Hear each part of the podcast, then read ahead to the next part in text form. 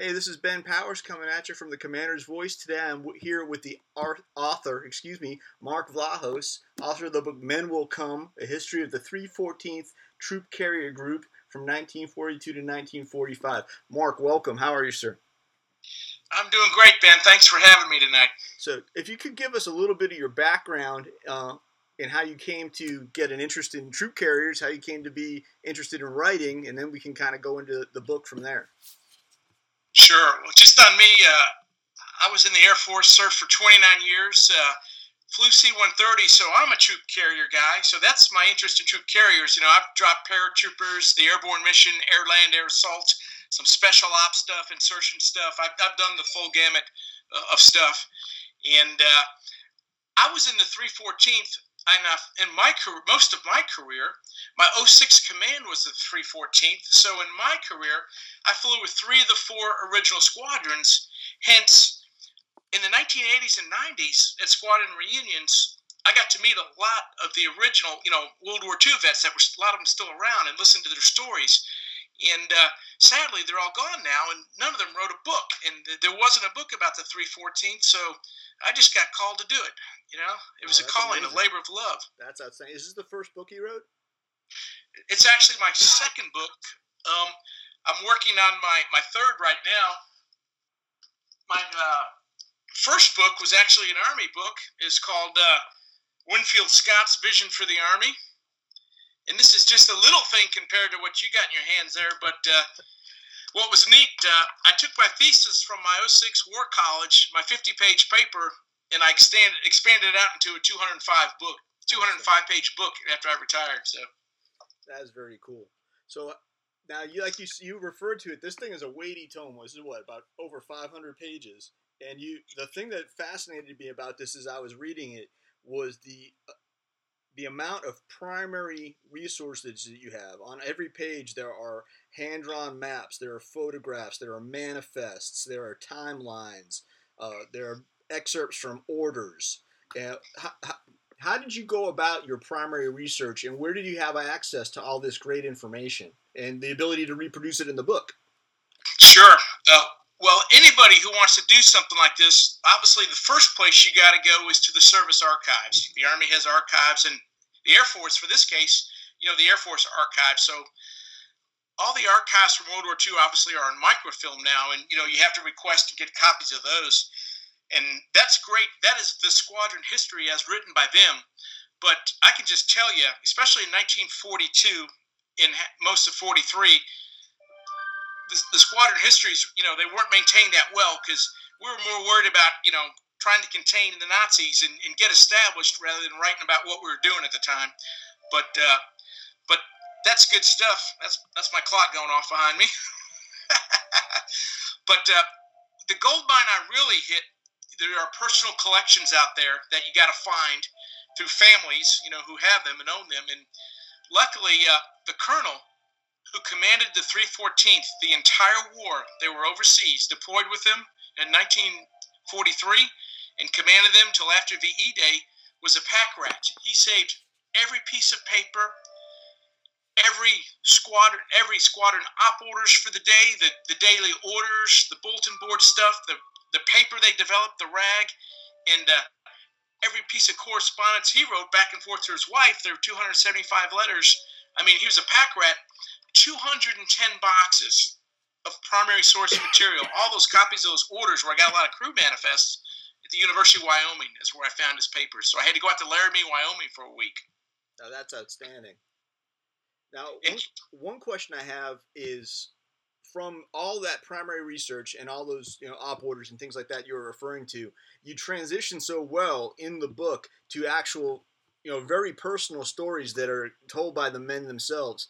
Uh, I remember one story I was reading about guys returning from dropping troops on Operation Neptune, and the aircraft was severely damaged, and it it appeared there was going to be no way that this aircraft could come down. But you had first person reports from the pilot, the navigator, of how they were actually able to re- return to base. Uh, aircraft might not have been salvageable, but they saved the crew. So, did that come from personal letters? Did that come from interviews? How were you able to transition from your trove of primary but dry documentation yeah. to those really personal stories? Well, again, because I was an insider, I knew the 314th and the families. You know, I knew about 40 families, and through the the, the sons, daughters, and grandsons allowed me to uh, to access copies of stuff their fathers, grandfathers wrote, and that's where those a lot of those personal things came in. You know, when the men had reunions after the war, is when they really started writing stuff down in the 1990s, and that was when there was a gold mine of primary source material. When these guys got together, and that's when they talked. You know, World War II vets they didn't tell their sons and daughters what they did, you know. But when they got around their buddies at reunions, they talked, and uh, and that's when these guys started recording some of their stuff, you know, 50 years later, and that's that's that's the gold mine stuff. Very very cool. Do you feel a particular kinship with the officer who had his uh, files at the University of Wyoming? You know, you've been a commander. You were in 06. He was a combat leader.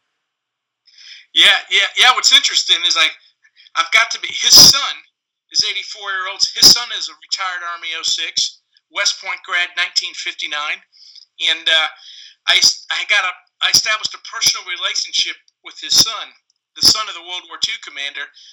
He lives up in Maine. I just cold called him out of the blue one day. This was three years ago, and uh, he didn't know who I was. I told him who I was. I was writing a book, and you know I, I wanted if his dad was the group commander, and, and I just said, hey your dad's going to be the, the primary player in my book and uh, would you support my effort? And then it was just just amazing the stuff he first of all he told me about the papers in the university of wyoming. I didn't know they were there till his son told me.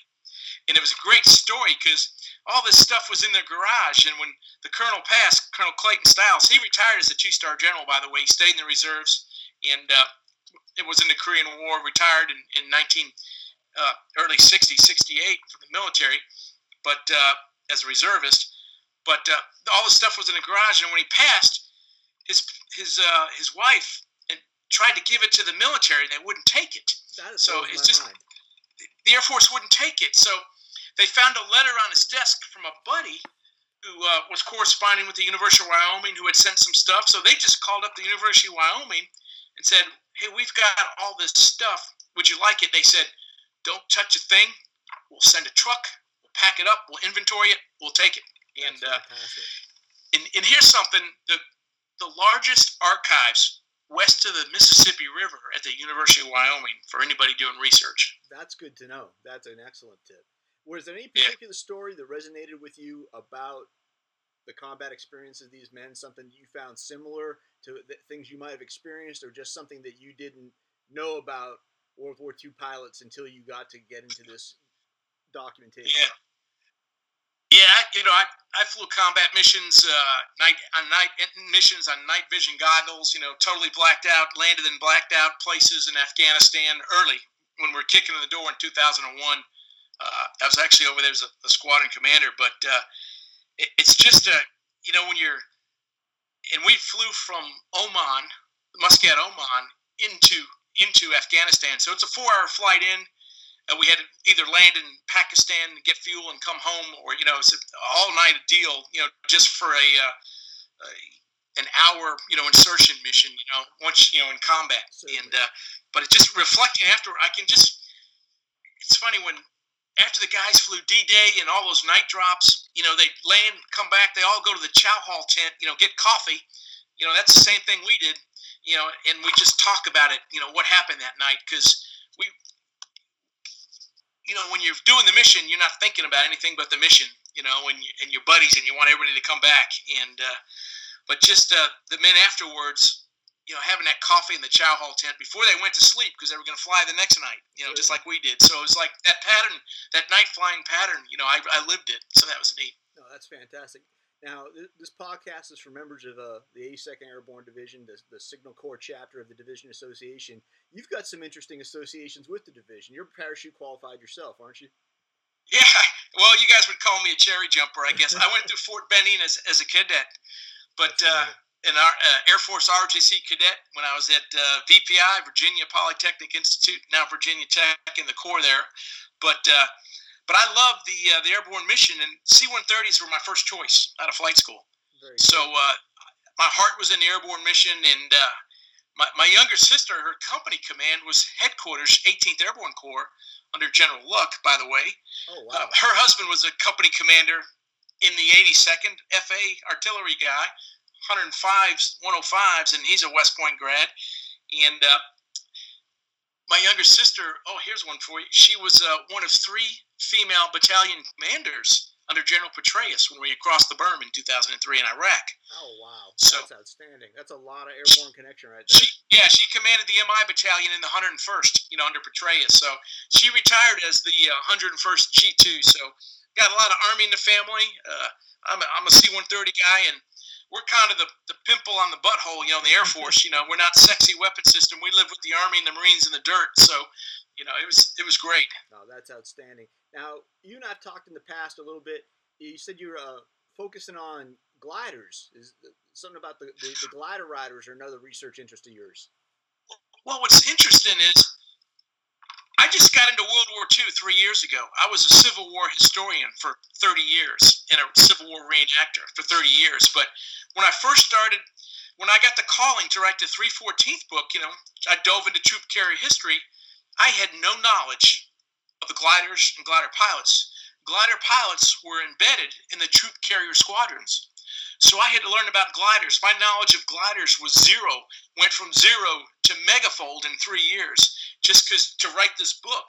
And and then there's another great story in that. So I get on the web one day and I find you know the World War II National Glider Pilot Committee Association or committee, and I start pinging them for questions and uh, you know you know for information for my book. And uh, and the, and I got the president of the uh, of this organization is Patricia Overman. She lives in uh, Seattle. Her uh, her father was a glider pilot in World War II, and she's obviously. And uh, finally, one day, Patricia goes, "Mark, why don't you just join us? Okay, then you can stop bugging me about you know asking me questions all the time. You'll have access to our database okay? But then in turn you can join our research team and be our 314th expert.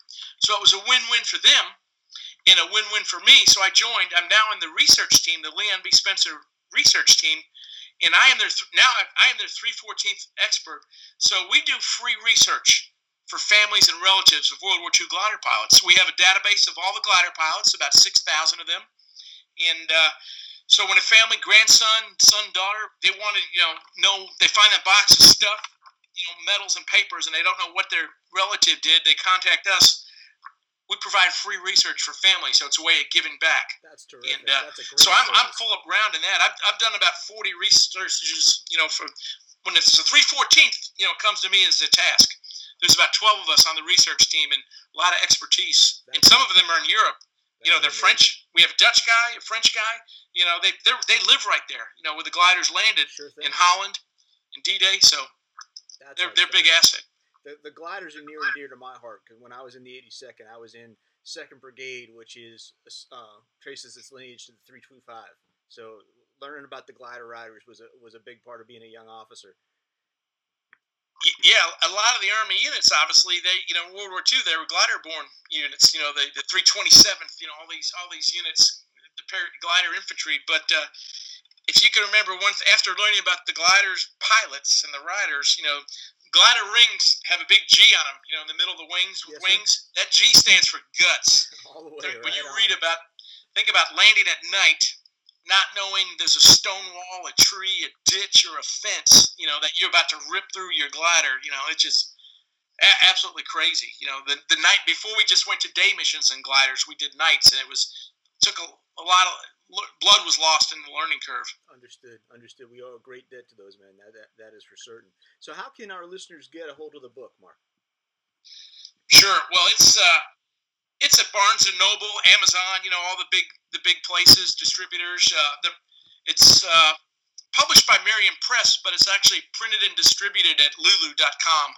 Is is the main seller? It's soft cover and hardcover, and uh, you could just Lulu.com or Google the name. You know, uh, find it on Amazon. You know, or Barnes and Noble. You can find copies of it.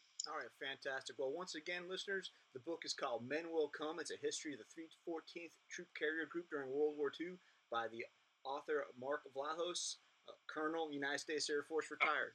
So thank you very much for joining us tonight, Mark. I really appreciate your time. Hey, you got it, Ben. Thanks. All right, have a good night. Cheers.